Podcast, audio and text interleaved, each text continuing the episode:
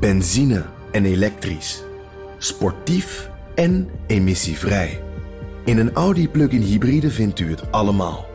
Ervaar de A6, Q5, Q7 en Q8 standaard met quattro vierwielaandrijving. Wat u ook zoekt, u vindt het in een Audi. Audi. Voorsprong door techniek. Je hebt aardig wat vermogen opgebouwd. En daar zit je dan, met je ton op de bank. Wel een beetje saai, hè? Wil jij, als belegger, onderdeel zijn van het verleden of van de toekomst? Bridgefund is een slimme fintech die een brug slaat tussen de financiële behoeften van ondernemers en van beleggers. Dus wie belegt bij Bridgefund krijgt niet alleen een mooie vaste rente, maar brengt ook ondernemers in beweging. Echt waar. Met die ton kan je zoveel betere dingen doen. Bridgefund. Make money smile.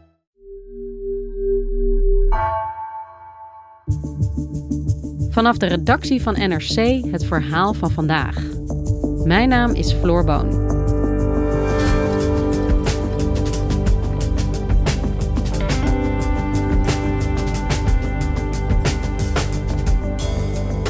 Aan de kade van een industrieterrein in Velsen-Noord ligt een cruiseschip met duizend asielzoekers.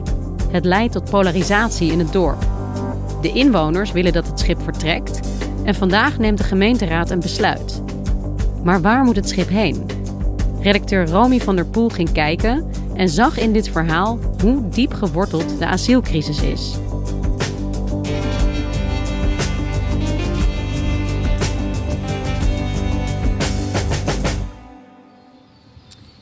We staan aan de rand van een industrieterrein. Aan een weg waar, zoals je denk ook wel hoort, alleen maar vrachtwagens voorbij razen. En hier aan het, eh, in het Noordzeekanaal ligt een heel groot cruiseschip.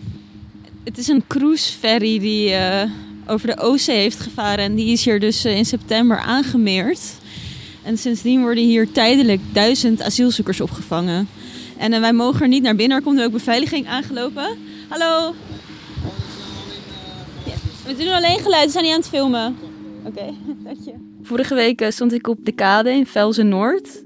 Ik kwam uh, niet op de boot. Om daar op te komen had ik uh, lang van tevoren een uh, verzoek in moeten dienen bij het COA. Die stond er niet heel erg om te springen. Maar het was ook niet echt nodig, want het verhaal ging vooral over wat zich buiten die boot afspeelde.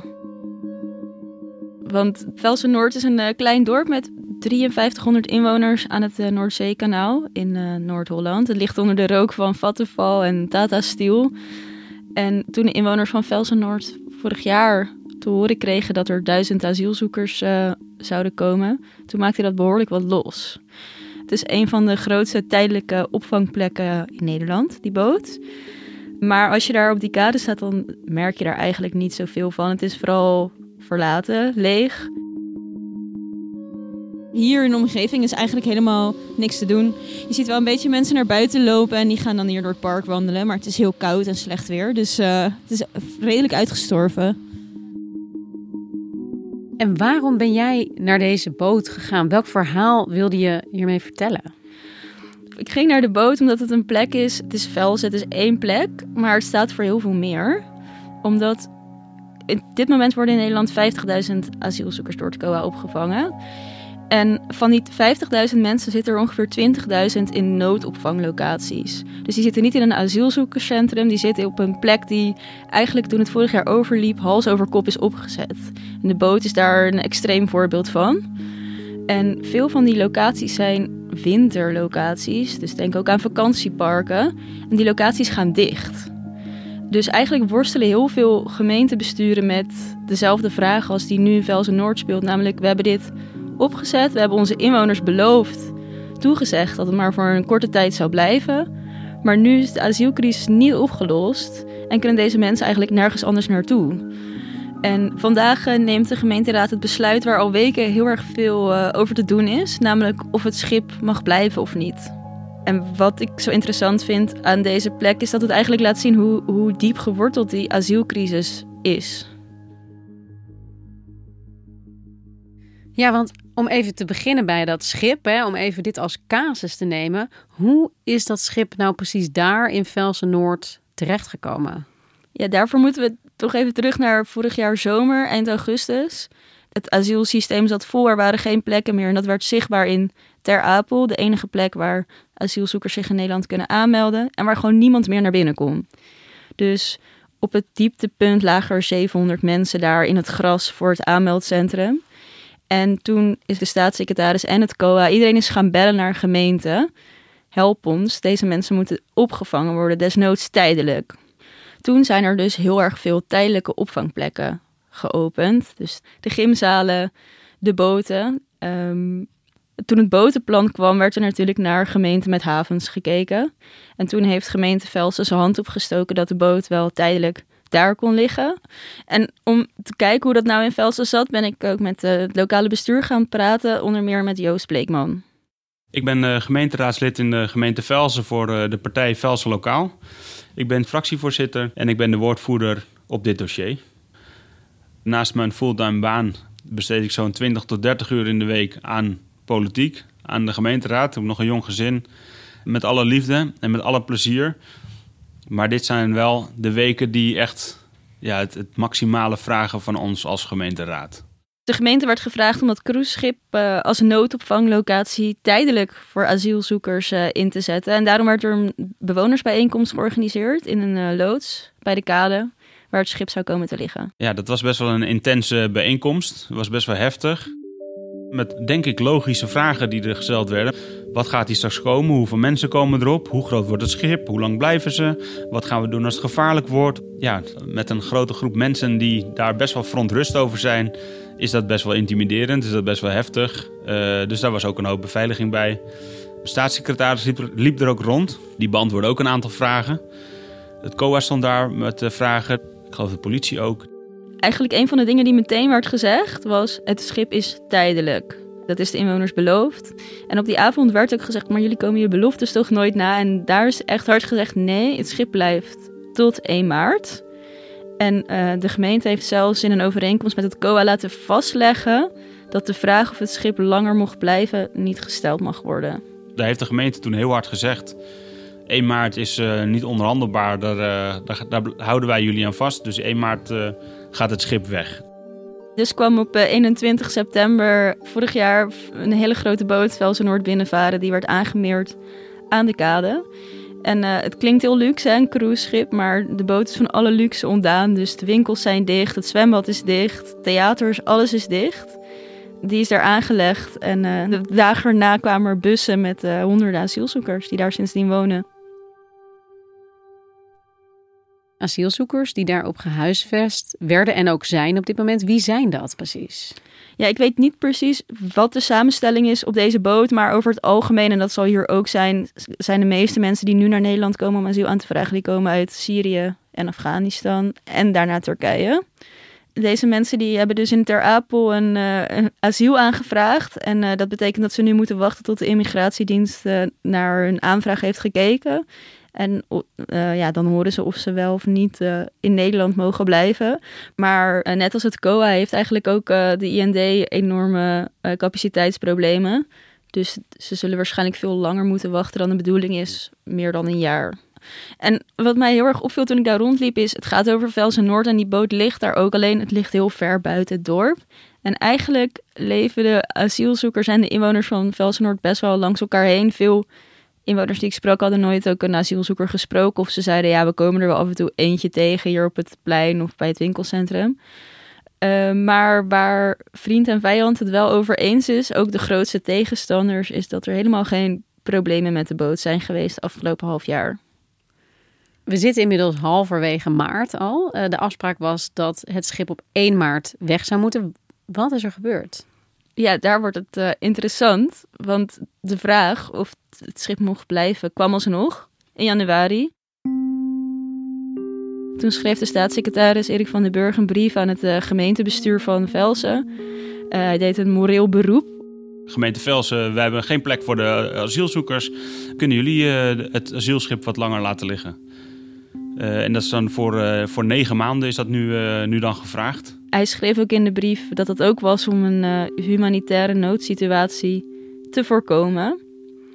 Wat uh, de gemeenteraad nogal rauw op het dak viel natuurlijk. Uh, want zij dachten, dit hebben we niet afgesproken, maar nu zijn wij verantwoordelijk voor het lot van deze duizend mensen. Dus wat moeten wij hiermee? Toen heeft een nipte meerderheid besloten om het de bewoners van Velzen-Noord dan maar te vragen in een enquête. Ja, dan moet je een besluit nemen. En op dat moment hebben wij dan besloten, of wij vinden het te moeilijk om hier nu een, een goede afweging te maken voor al onze inwoners. Wij hebben dat toen in de fractie overlegd en uh, eigenlijk besloten om de inwoners te peilen. Wat vinden jullie ervan? In de enquête vroeg de gemeente aan de inwoners of de boot mag blijven, ja of nee. En zo ja, onder welke voorwaarden. Mensen hebben dan een brief gekregen eh, met een stemlink erin. Een eh, persoonlijke en beveiligde link. Waarin ze thuis gewoon via internet een stemming kunnen geven. En wat gebeurde daarmee? Wat bracht die enquête teweeg? Ja, dat is wel interessant, want de gemeenteraadsleden vertelden dat dit vraagstuk binnen de gemeenteraad al voor heel veel dis felle discussies zorgde. Maar eigenlijk hebben ze die discussie nu verlegd naar de inwoners. Inwoners kregen heel erg het gevoel van hè, maar dit moeten jullie toch besluiten. Moeten wij nu, dit zei iemand letterlijk, moeten wij die arme stakkers nu gaan wegsturen? Moeten wij dat dan nu, uh, nu gaan zeggen? Terwijl wij er eigenlijk natuurlijk ook geen last van hebben. Maar wij vinden afspraak is afspraak. Uh, en het is, ik merkte ook wel toen ik daar rondliep hoe ingewikkeld deze vraag is en wat dat met het dorp doet. Omdat heel veel mensen niet eens durven te zeggen hoe ze over die boot denken. Of uh, er was iemand die zei: uh, Ja, nee, als ik dat nu in de krant ga zeggen, dan kan ik mijn bedrijf gaan beveiligen. Dan kan ik camera's gaan ophangen. Dat vertelde Joost ook wel, dat hij er wel van opkeek hoe polariserend eigenlijk de vraag is die de gemeenteraad nu aan de inwoners heeft gesteld. En helemaal als je op social media kijkt, daar zijn mensen uh, die reageren met: Oh, misschien is het toch wel goed als het asielschip wat langer blijft liggen. Wij hebben er geen last van en wij hebben die locatie ervoor. Dus waarom niet? En er zijn er ook een aantal mensen die daar heel hard en heel stevig op reageren. En andersom net zo. Hoe dan ook deze discussie polariseert. Op landelijk niveau, maar ook zeker op lokaal niveau. En ja, hoe was de enquête voor de asielzoekers, de bewoners van het cruiseschip, die ineens een ongewisse toekomst tegemoet gingen? Ja, ik denk dat onzekerheid bij asielzoekers altijd heel groot is. Wachten en onzekerheid. En nu hangt dit ook nog boven hun hoofd. Ik sprak eh, een Syrische vrouw die buiten bij het bushokje zat te blowen. Om even weg te zijn uit, uh, uit al die drukte op, op die boot. En ik vond dat zij het wel goed uitlegde. Zij is met een bootje naar Europa gekomen. Heeft al haar geld uitgegeven aan die reis. Ze komt uit Damascus en pas als zij haar verblijfsvergunning heeft, mag haar vader, die ziek is, ook overkomen. En elke dag is dat natuurlijk die telt. En zij is bang dat als de boot uh, ergens anders naartoe moet, dat de procedure weer in de war raakt, waardoor het nog langer gaat duren voordat ze haar vader weer kan zien. En wat is uiteindelijk uit de enquête gekomen? Um, ehm, 30% van de inwoners van Vels heeft de enquête uiteindelijk ingevuld. Dat klinkt heel erg weinig. En dat vond Joost ook. Alleen hij vertelde dat dat voor dit soort raadplegingen nog best wel veel is. Uh, het grootste deel van die mensen die het heeft ingevuld, bijna 60%, heeft gezegd dat de boot moet vertrekken. Maar de enquête is niet bindend, het is geen referendum. Dus het is aan de gemeenteraad nu wat zij met die uitslag gaan doen.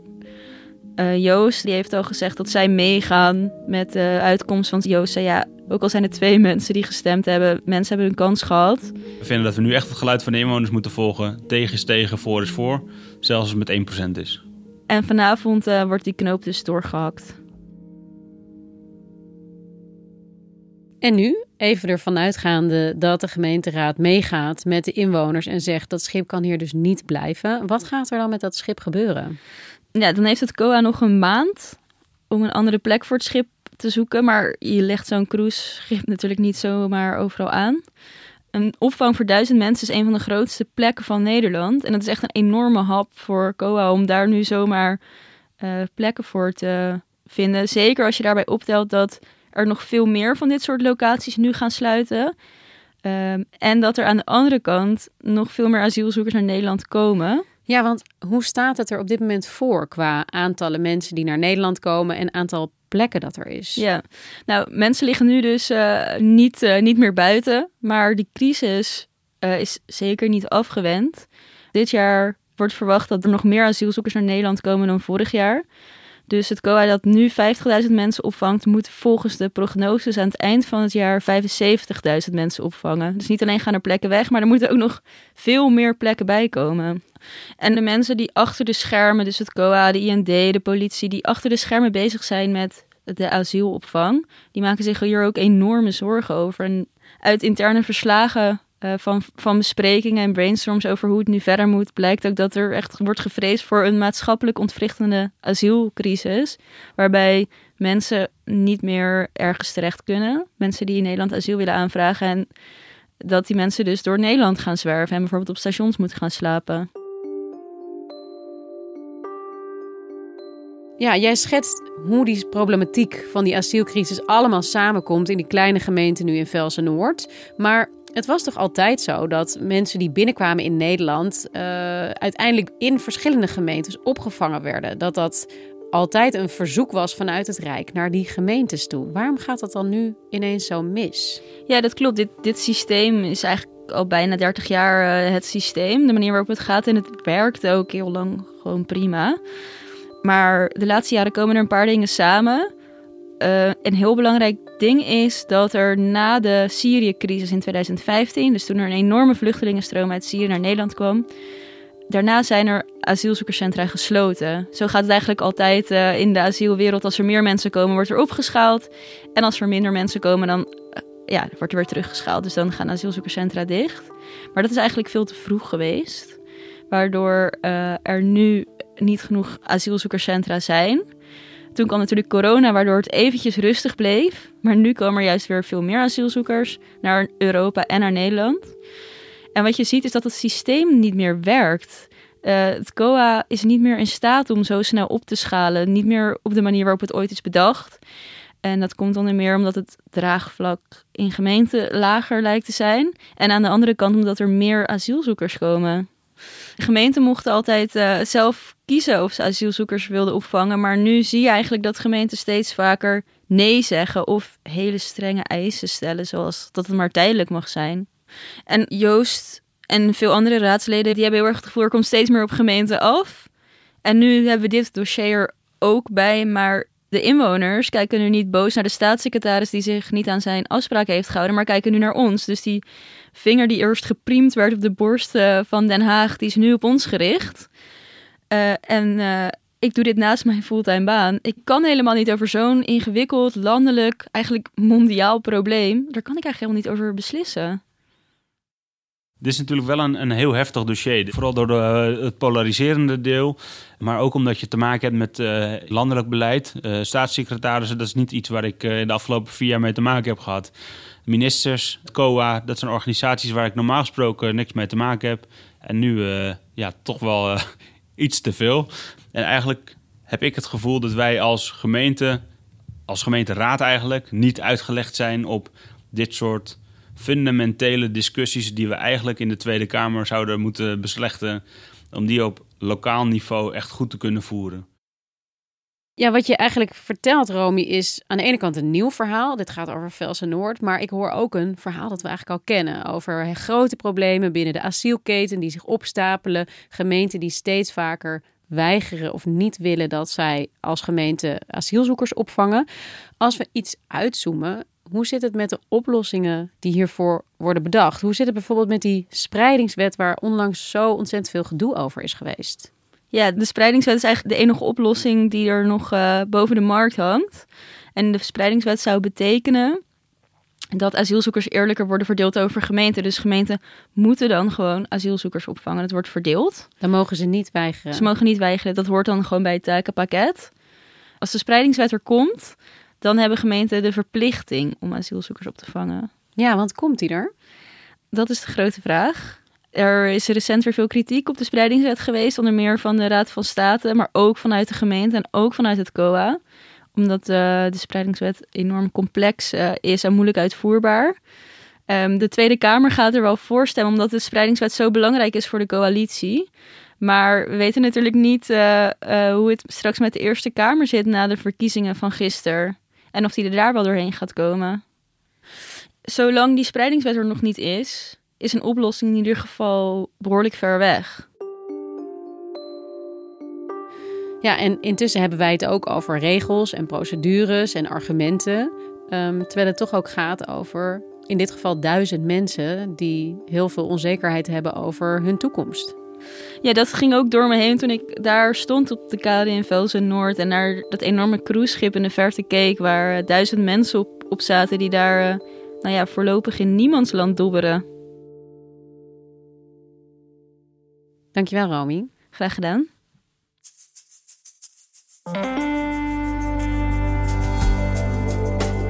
Je luisterde naar vandaag, een podcast van NRC. Eén verhaal, elke dag. Deze aflevering werd gemaakt door Nina van Hattem, Ruben Pest en Jan-Paul. Coördinatie Henk Ruigrok van de Werven. Dit was vandaag, morgen weer.